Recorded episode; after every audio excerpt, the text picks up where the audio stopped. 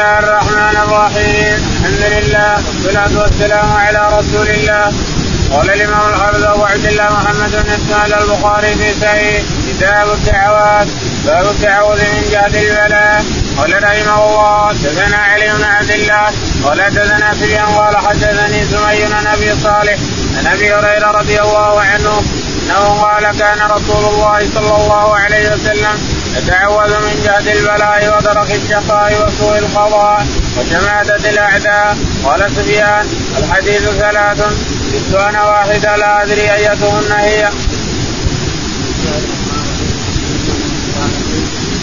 الله على نبينا محمد وعلى اله وصحبه اجمعين.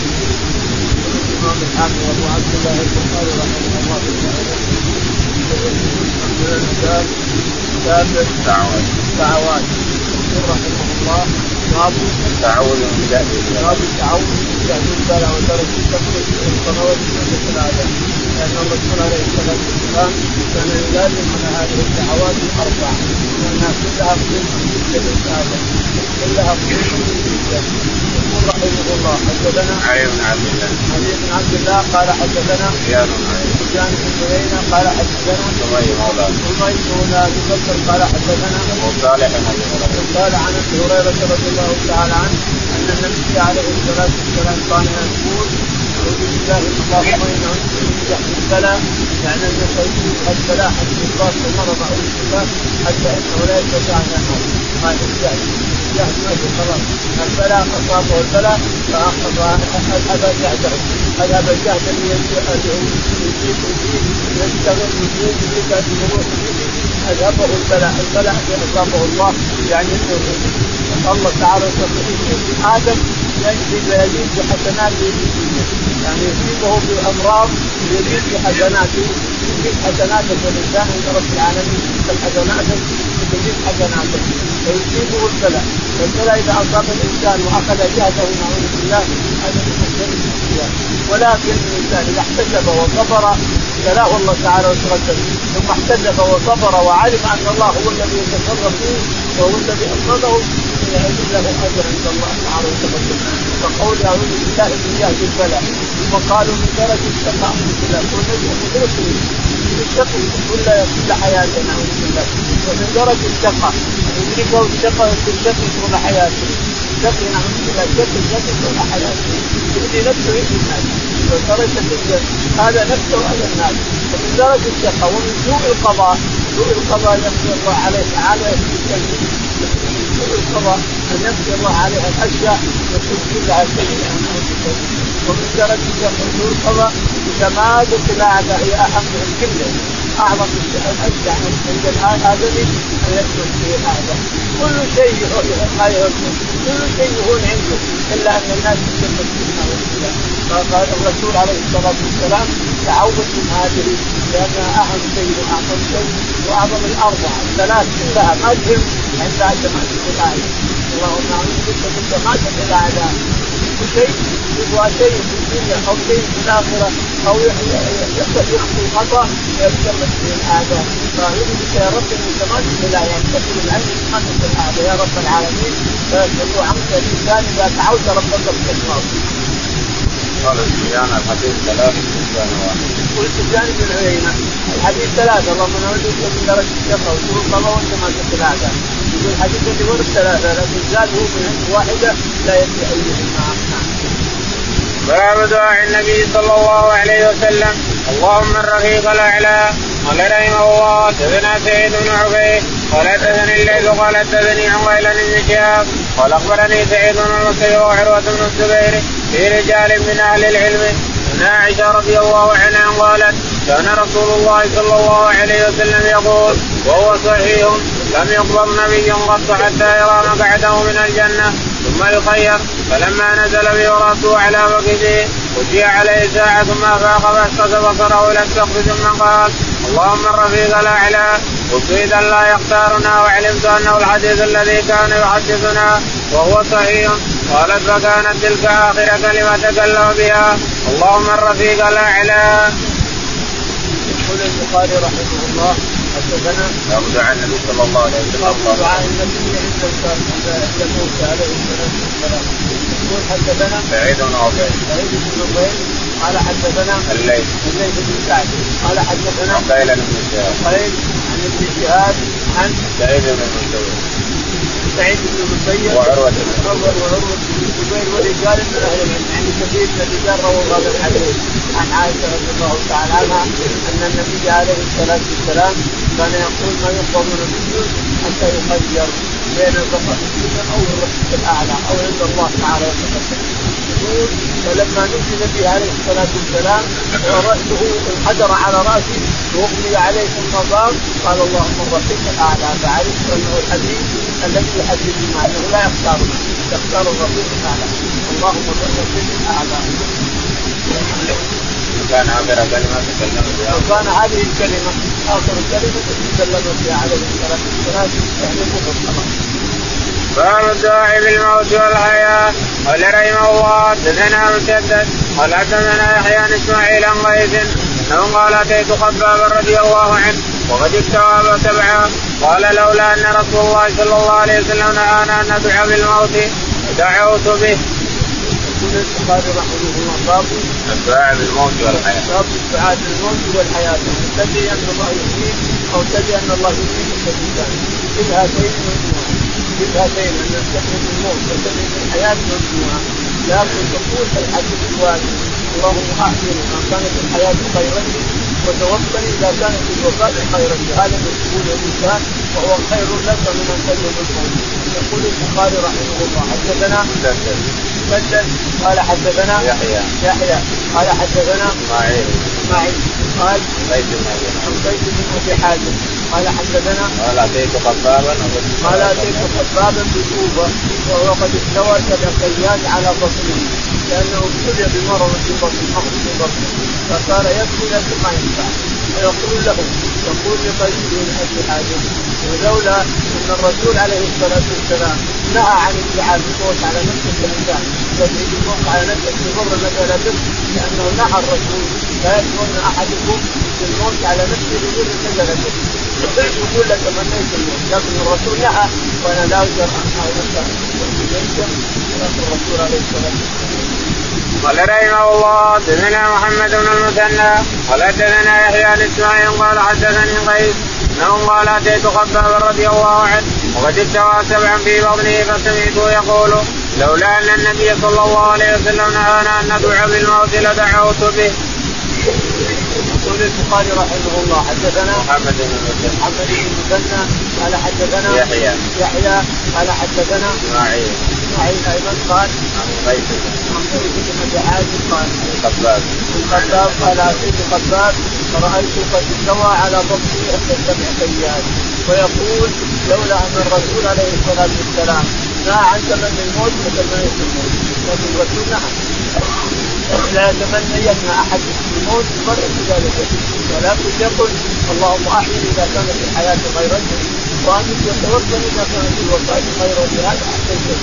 لاحظ تعالى الله وتقدم خباب والى إلى ان صار ملك أغنى العالم في الكوفه فانه قال من الناس بعضهم مات ولم يجد نفسه شيء ونحن سنقتله نحن الآن نصر ثم بعد ذلك ابتلاه الله بالمرض قال رحمه الله حدثنا ابن السلام قال أخبرنا إسماعيل بن علي عن عبد العزيز بن سهيل عن أنس رضي الله عنه أنه قال قال رسول الله صلى الله عليه وسلم لا يتمنى أن أحد منكم الموت لضر نزل به فإن كان لابد متمنيا للموت فليقل اللهم أحيني ما كانت الحياة خيرا لي وتوفني إذا كانت الوفاة خيرا لي.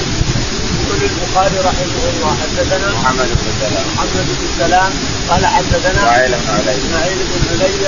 قال عن عبد العزيز بن سهيل عن سعيد بن سهيل عن أنس بن مالك رضي الله تعالى عنه. ان النبي عليه الصلاة والسلام قال لا يتمنين أحدكم الموت يضر نزل به نزل به بلا الإنسان وداوم عليك الإنسان فكانك كرهت الحياة كلها كرهت الدنيا وكرهت البقاء في الدنيا ودت إنك تموت.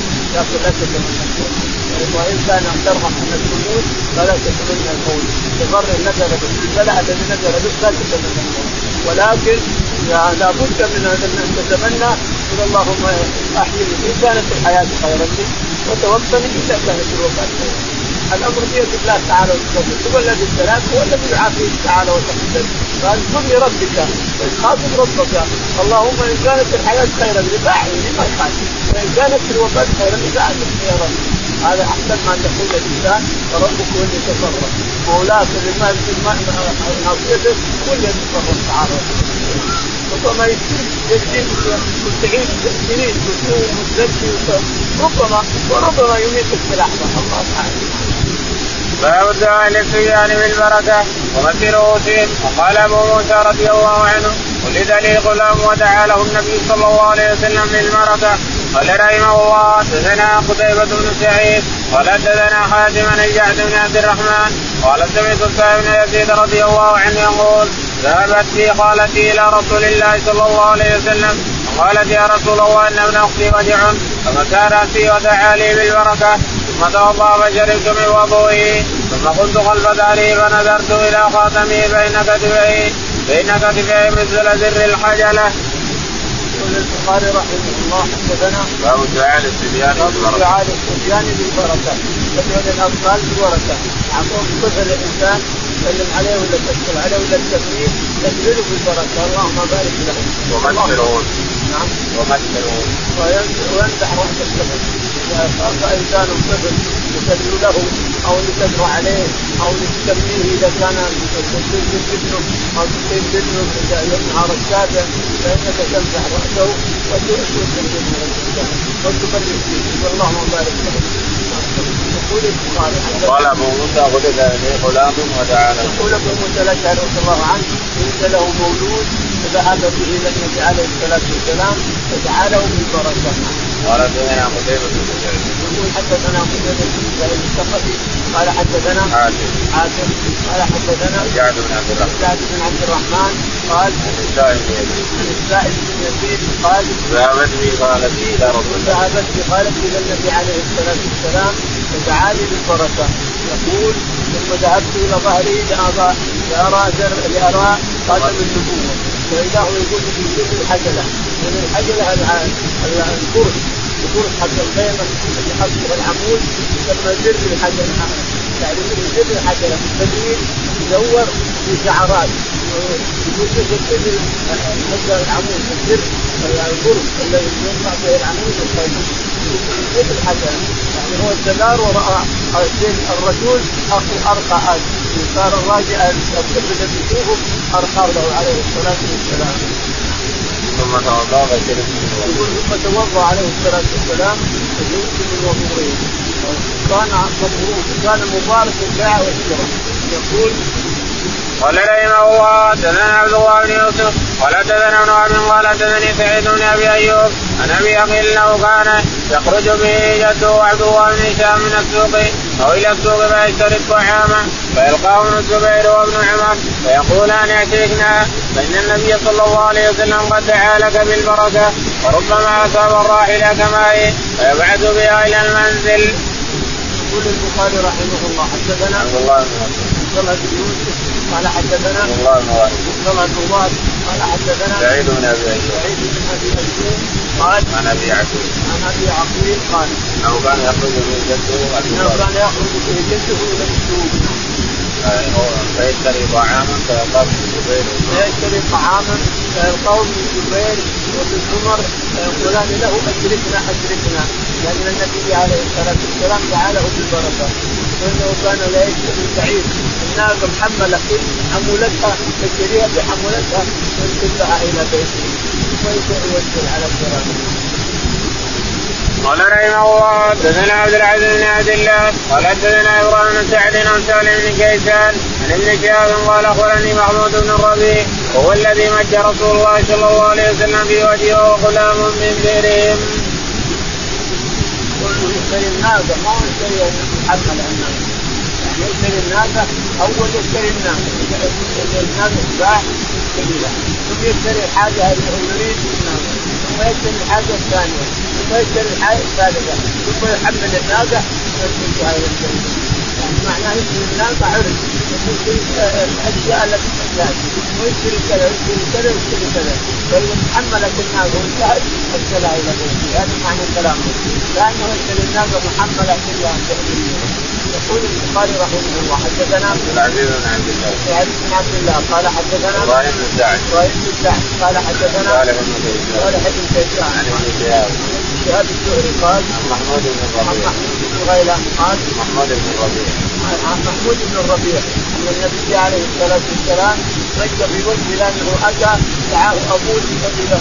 فدخل واذا الليل فأخذ ماء من الليل تمضمع وشرب عليه الصلاة والسلام. ومد الباقي بوجه محمود بن الربيع هذا الموجود سبع سنوات ذلك مد بوجه الماء وله سبع سنوات. محمود بن الربيع قال رحمه الله حدثنا عبدان قال أخبرنا عبد الله قال أخبرنا هشام بن عروة عن أبي أنا عائشة رضي الله عنها قالت كان النبي صلى الله عليه وسلم يؤتى بالصبيان فيدعو له ويدعو لهم فأتي بصبي فبال على ثوبه فدعا بماء فأتبعه إياه ولم يغسل. يقول البخاري رحمه الله حدثنا عبدان عبدان قال حدثنا عبد الله عبد الله قال حدثنا هشام بن عروة هشام بن عروة عن. أبيه عروة عائشة رضي الله تعالى عنها إن النبي عليه الصلاة والسلام كان يؤتى بالصبيان اما يسميهم ويدعوهم ويبارك لهم فأتي بسبعة سنوات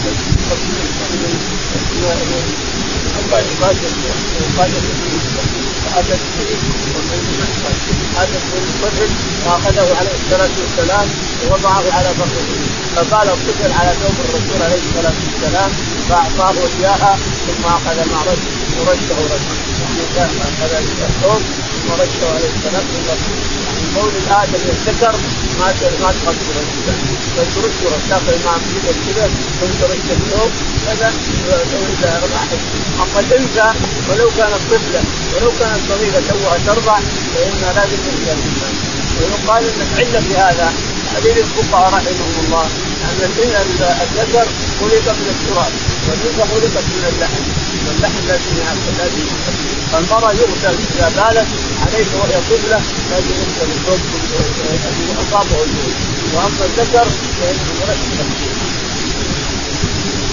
قال رحمه الله حدثنا أبو اليمان قال أخبرنا شعيب بن الزهري قال أخبرني عبد الله بن ثعلبه بن سعير وكان رسول الله صلى الله عليه وسلم قد مسى عنه أنه رأى سعد بن أبي وقاص رضي الله عنه يوتر بركعة. يقول البخاري رحمه الله حدثنا أبو اليمان قال حدثنا سعيد بن أبي حمزة عن الزهري عن عبد الله بن ثعلبة عن عبد الله بن ثعلبة قال وكان رسول وكان رسول الله صلى الله عليه وسلم قد مسى عنه. يقول وكان الرسول مسح عنه يعني أو مسح عنه يقول انه رأى سعد بن أبي وقاص يوتر بركعات باب الصلاة على النبي صلى الله عليه وسلم. قال رحمه الله حدثنا آدم قال حدثنا شعبة قال حدثنا الحكم انه قال سمعت عبد الرحمن بن أبي ليلى أنه قال لقيني كعب بن عجرة رضي الله عنه ألا أهدي لك هدية؟ إن النبي صلى الله عليه وسلم خرج علينا فقلنا يا رسول الله قد علمنا كيف نسلم عليك؟ وكيف نصلي عليك؟ قال فقولوا اللهم صل على محمد وعلى آل محمد كما صليت على آل إبراهيم إنك حميد مجيد. اللهم بارك على محمد وعلى آل محمد كما باركت على آل إبراهيم إنك حميد مجيد. يقول البخاري رحمه الله حدثنا باب الصلاة على النبي. باب الصلاة على النبي عليه الصلاة والسلام سواء في الصلاة أو خارج الصلاة. الصلاة على النبي في الصلاة إذا أردت أن تصلي عليه أو خارج الصلاة إذا أردت أن تصلي على الرسول عليه الصلاة والسلام. يقول رحمه الله حدثنا الحديث الأول وكان رسول الله صلى الله عليه وسلم مسح عينه العين فيها مسح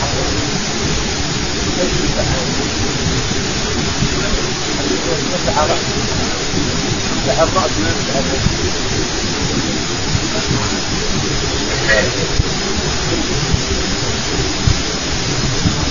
قال حدثنا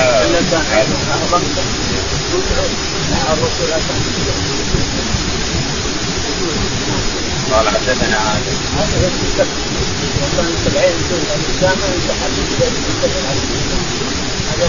ورد. قال حدثنا آدم. قال حدثنا شعبة. قال حدثنا الحكم. بن حكم بن قتيبة قال عبد الرحمن بن أبي عبد الرحمن بن أبي ليلى قال لقيني كعب بن عجره فقال. لقيني كعب بن وقال يحكي صحابية ولكن الرسول عليه الصلاة والسلام قلت نعم. قال قل. كان عليه الصلاة والسلام اللهم صل على محمد وعلى آل محمد كما صليت على آل إبراهيم. كما صليت على آل إبراهيم إنك حميد مجيد. يا اخواني في حديث ثابت عن قاتل الهجرة في بدء الخلق وفي فضائل إبراهيم البخاري نفسه عندنا حديث كامل الذي اتخذه أحمد بن حنبل رحمه الله. كان هو التشهد له في حديث بدء الخلق في بدء الخلق في البخاري وفي فضائل إبراهيم في البخاري.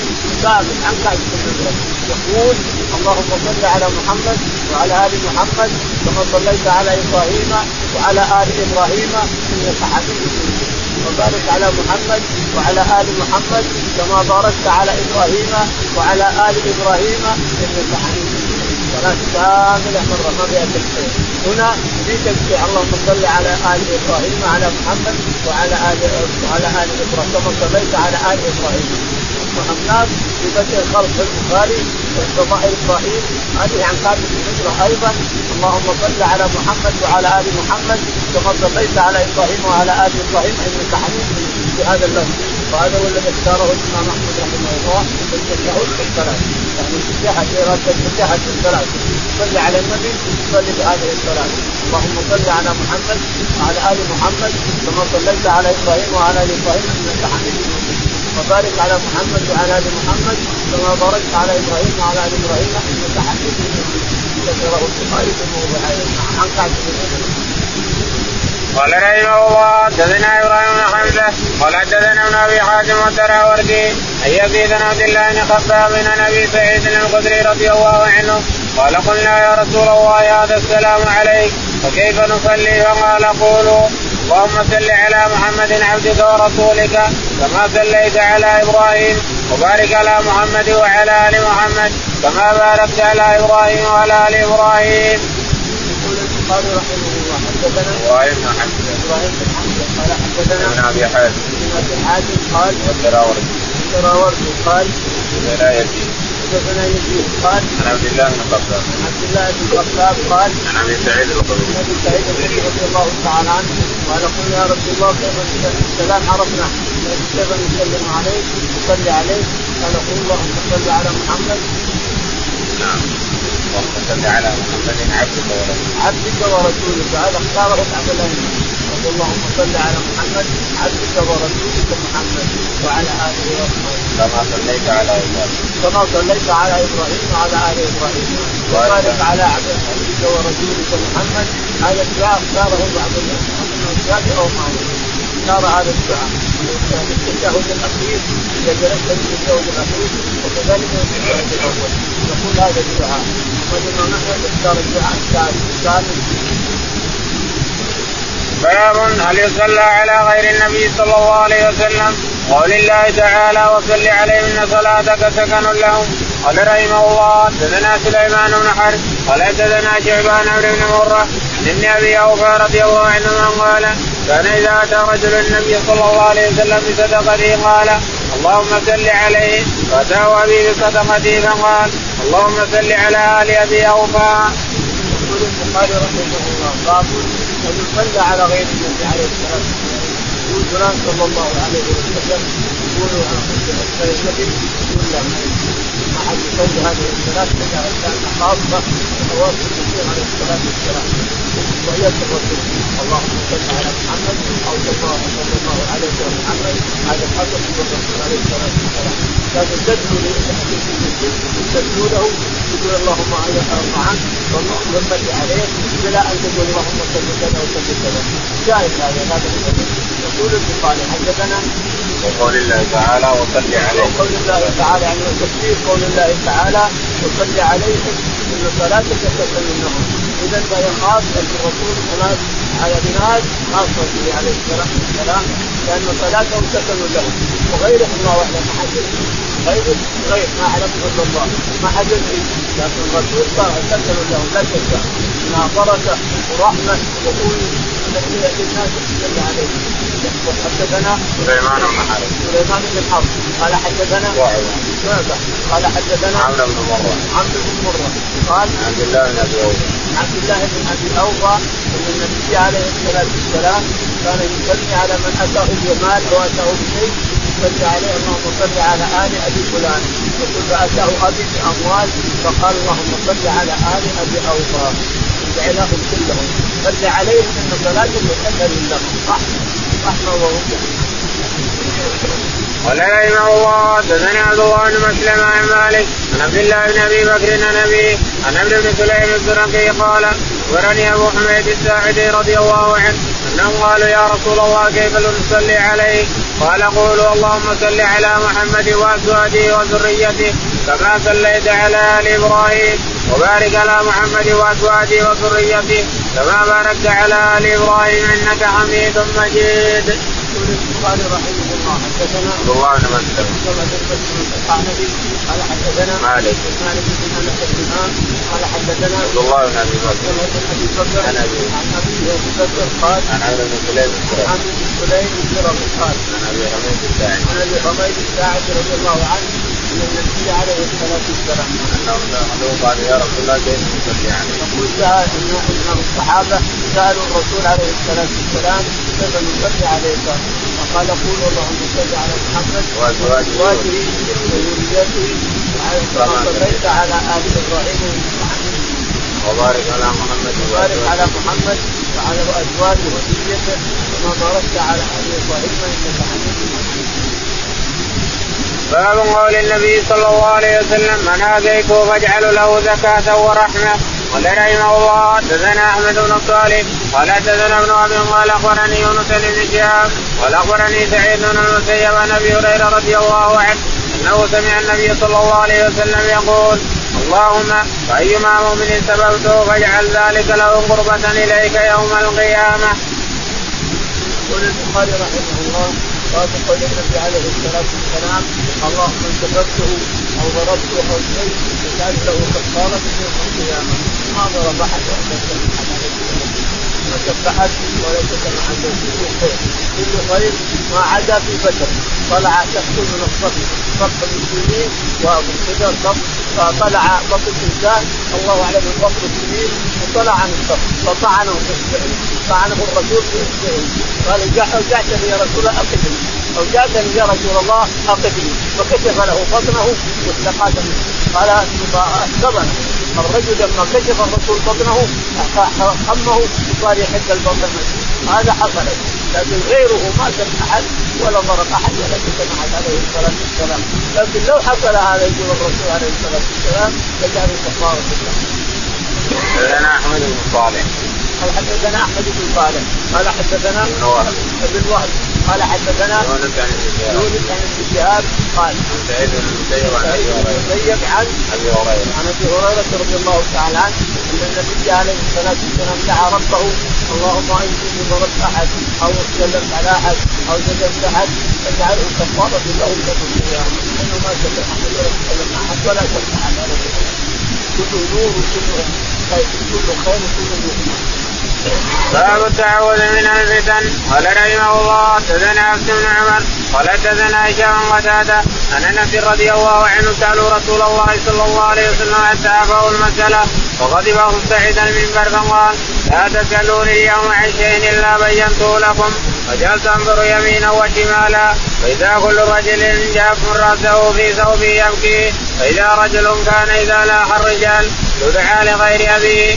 قال يا رسول الله من ابي قال حذافة ثم انشا فقال رضينا بالله ربا وبالإسلام دينا وبمحمد صلى الله عليه وسلم رسولا نعوذ بالله من الفتن. وقال رسول الله صلى الله عليه وسلم ما رأيت بالخير والشر كاليوم قط إنه صور للجنة والنار حتى رأيتهما وراء الحائط. وكان قتادة يذكر عند هذا الحديث هذه الآية يا أيها الذين آمنوا لا تسألوا عن أشياء إن تبد لكم تسؤكم. يقول البخاري رحمه الله باب التعوذ من الفتن. باب التعوذ من الفتن نعوذ بالله من الفتن ظاهرها وباطنها قليلها وكثيرها يقول حدثنا حفص بن عمر حفص بن عمر قال حدثنا هشام هشام قال حدثنا قتادة. قال عن انس عن أنس رضي الله تعالى عنه أن النبي عليه الصلاة والسلام قال سألوا رسول الله صلى الله عليه وسلم حتى انفذوا قال سألوا الصحابه رضي الله تعالى عنهم طلع المنبر يوم من الأيام فصاروا يسألونه. يسألونه هذا يسأل وهذا يسأل وهذا يسأل؟ فقال أعوذ بالله من الفتن. يقول ابن عمر يقول جاء واحد كان إذا تلاحى مع أحد خاصم واحد يدعى إلى غير أبي. يقول اسكت يا ابن فلان. يعني ما هو أبي. فقال يا رسول الله من أبي؟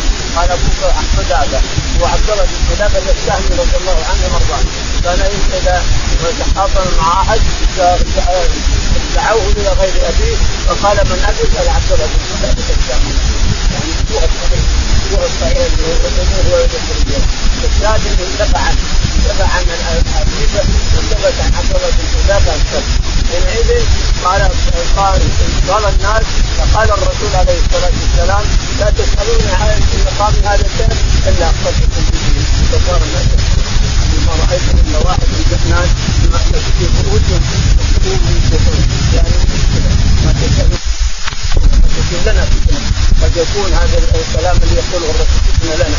يعني لا تسأل لا تكثروا المسائل لا تكثروا لأن كثرة المسائل فتنه لا شك في هذا. فلا تسالون عن كثروا المسائل. لانكم اذا سالتم عن اشياء وحي عليه الصلاة والسلام قد تنزل من يدري قد تنزل وتصير يحرم شيء على أمة محمد بسبب سؤالهم يكون اشقى الناس وابغض الناس إلى الله تعالى وتقدس الذي يسأل عن شيء يحرم على لاجل سؤاله. أو يباح لأجل سؤاله وهو لا يراد البحر أو يحصل كذا وكذا. أو يصير كرب على المسلمين بسبب سؤاله. هذا اشقى الناس واظلم الناس عند رب العالمين. قال ثم عمر وقال رضينا بالله ربا والمسلمين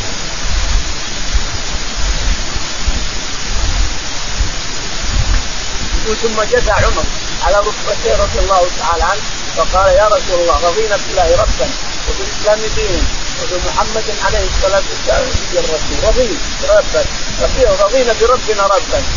رضينا بالله ربا وبالإسلام دينا وبمحمد صلى الله عليه وسلم نبي الرسول. فهذا هذا هذا الرسول هذا عليه الصلاة والسلام كرب فصح نعوذ بالله من الفتن وقال عمر نعوذ بالله من الفتن يا رسول الله.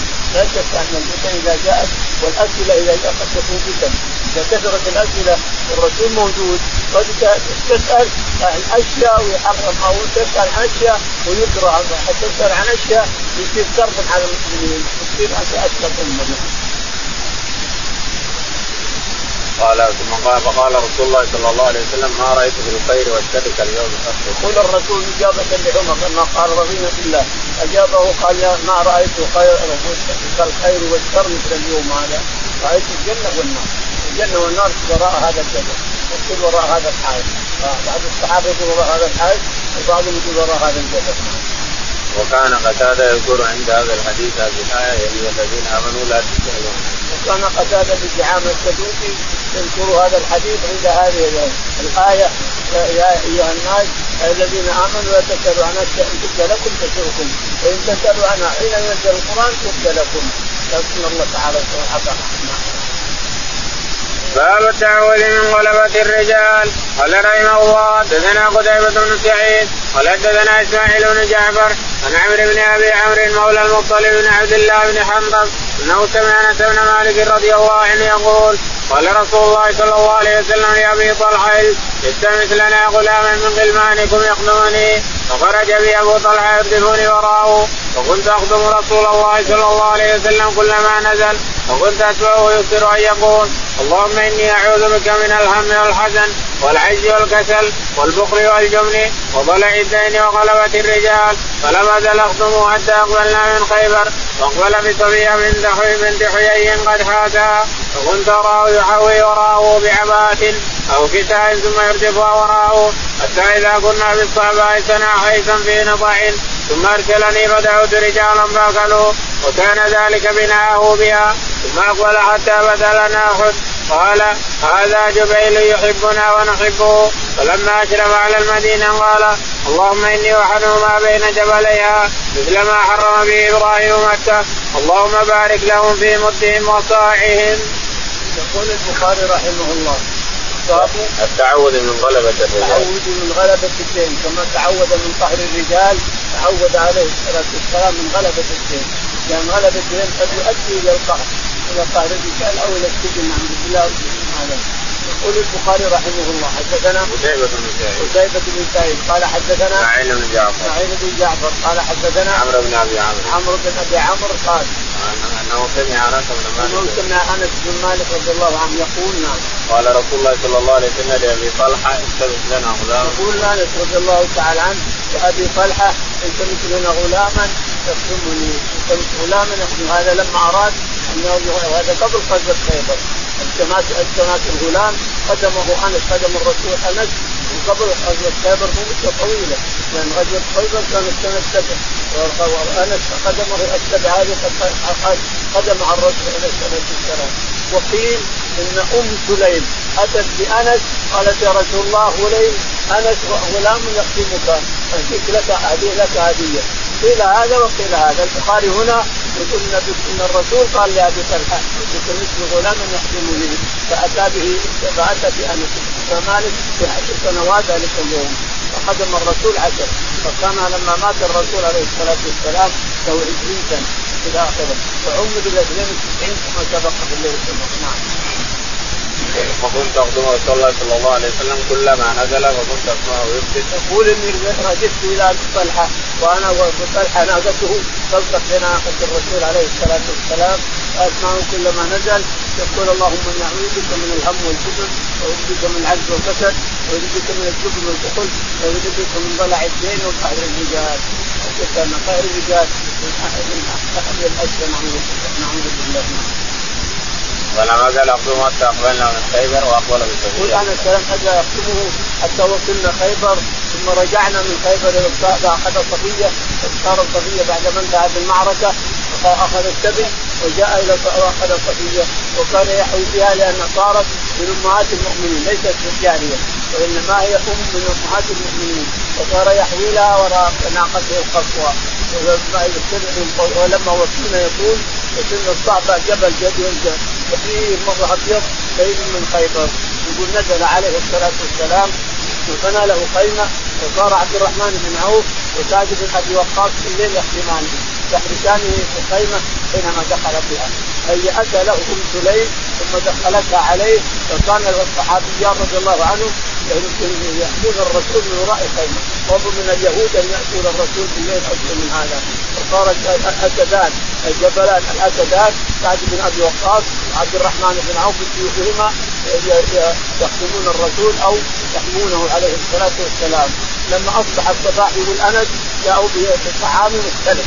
طعام خليط من الطعام يسمى حي الخليط من الطعام يسمونه حي شعير محمود ومسموم وتمر وأقط وأشياء. كل خليط من الطعام يسمونه حي نعم. يقول فأمرنا الصحابة فدعوتهم فأكلوا من عير من وليمه الرسول عليه الصلاة والسلام على صفيه ثم أقبل حتى بدا له ثم أقبل حتى بدا له أحد. فقال اللهم هذا جبيل يحبه يحبه ويحبنا. ثم بدت له المدينة فدعا لها بالبركة وأن الله يضع فيها البركة كما وضع بمكة. فدعا لها من يبارك في مثلها وصاعها كما دعا إبراهيم لأهل مكة في مثلها وصاعها وقال اللهم إني أحرم ما بين جبليها وقال اللهم إني أحرم ما بين جبليها. يعني حرام أن تصعد أو تدفع شجر ما بين جبليها. لكن ليس لها جزاء في مكة. مكة إذا قتلت ظبي عليك طير الانسان قتلت أرنب عليك جاء الانسان قتلت كذا عليك جزاء مثله جزاء مثله المدينة لا. إذا قتلت شيئا فإنك تاتي في المدينة تاتي الفقراء المساكين في مكه باب التعوذ من عذاب القبر. قال رحمه الله حدثنا الحميدي قال حدثنا سفيان قال حدثنا موسى بن عقبة. قال سمعت ام خالد بنت خالد قال ولم اسمع احدا سمع من النبي صلى الله عليه وسلم غيرها قالت سمعت النبي صلى الله عليه وسلم يتعوذ من عذاب القبر. يقول البخاري رحمه الله باب التعوذ من عذاب القبر. يقول حدثنا الحميدي الحميدي قال حدثنا سفيان. سفيان قال حدثنا موسى بن عقبه موسى بن عقبة قال قال سمعت أم خالد قال سمعت أم خالد بن خالد.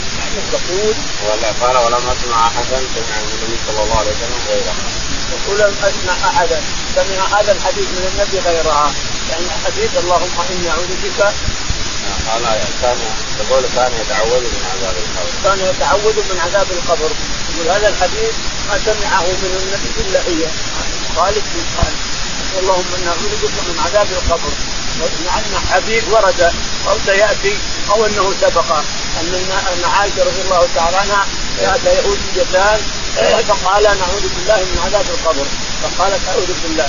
اللي عذب اليهود ما يعذبون ثم خرجت يقول فدخل علي يمكن يأتي الحديث هذا قريبا فيأتي فدخل الرسول فسألته فقال عذاب القبر موجود فصار لا يقوم ولا يقعد إلا يتعوذ من عذاب القبر. كلام اليهوديتين قال رحمه الله حدثنا آدم قال حدثنا شعبة قال حدثنا عبد الملك عن مسعد قال كان سعد يأمرنا بخمس ويذكرهن عن النبي صلى الله عليه وسلم. أنه كان يأمر بهن.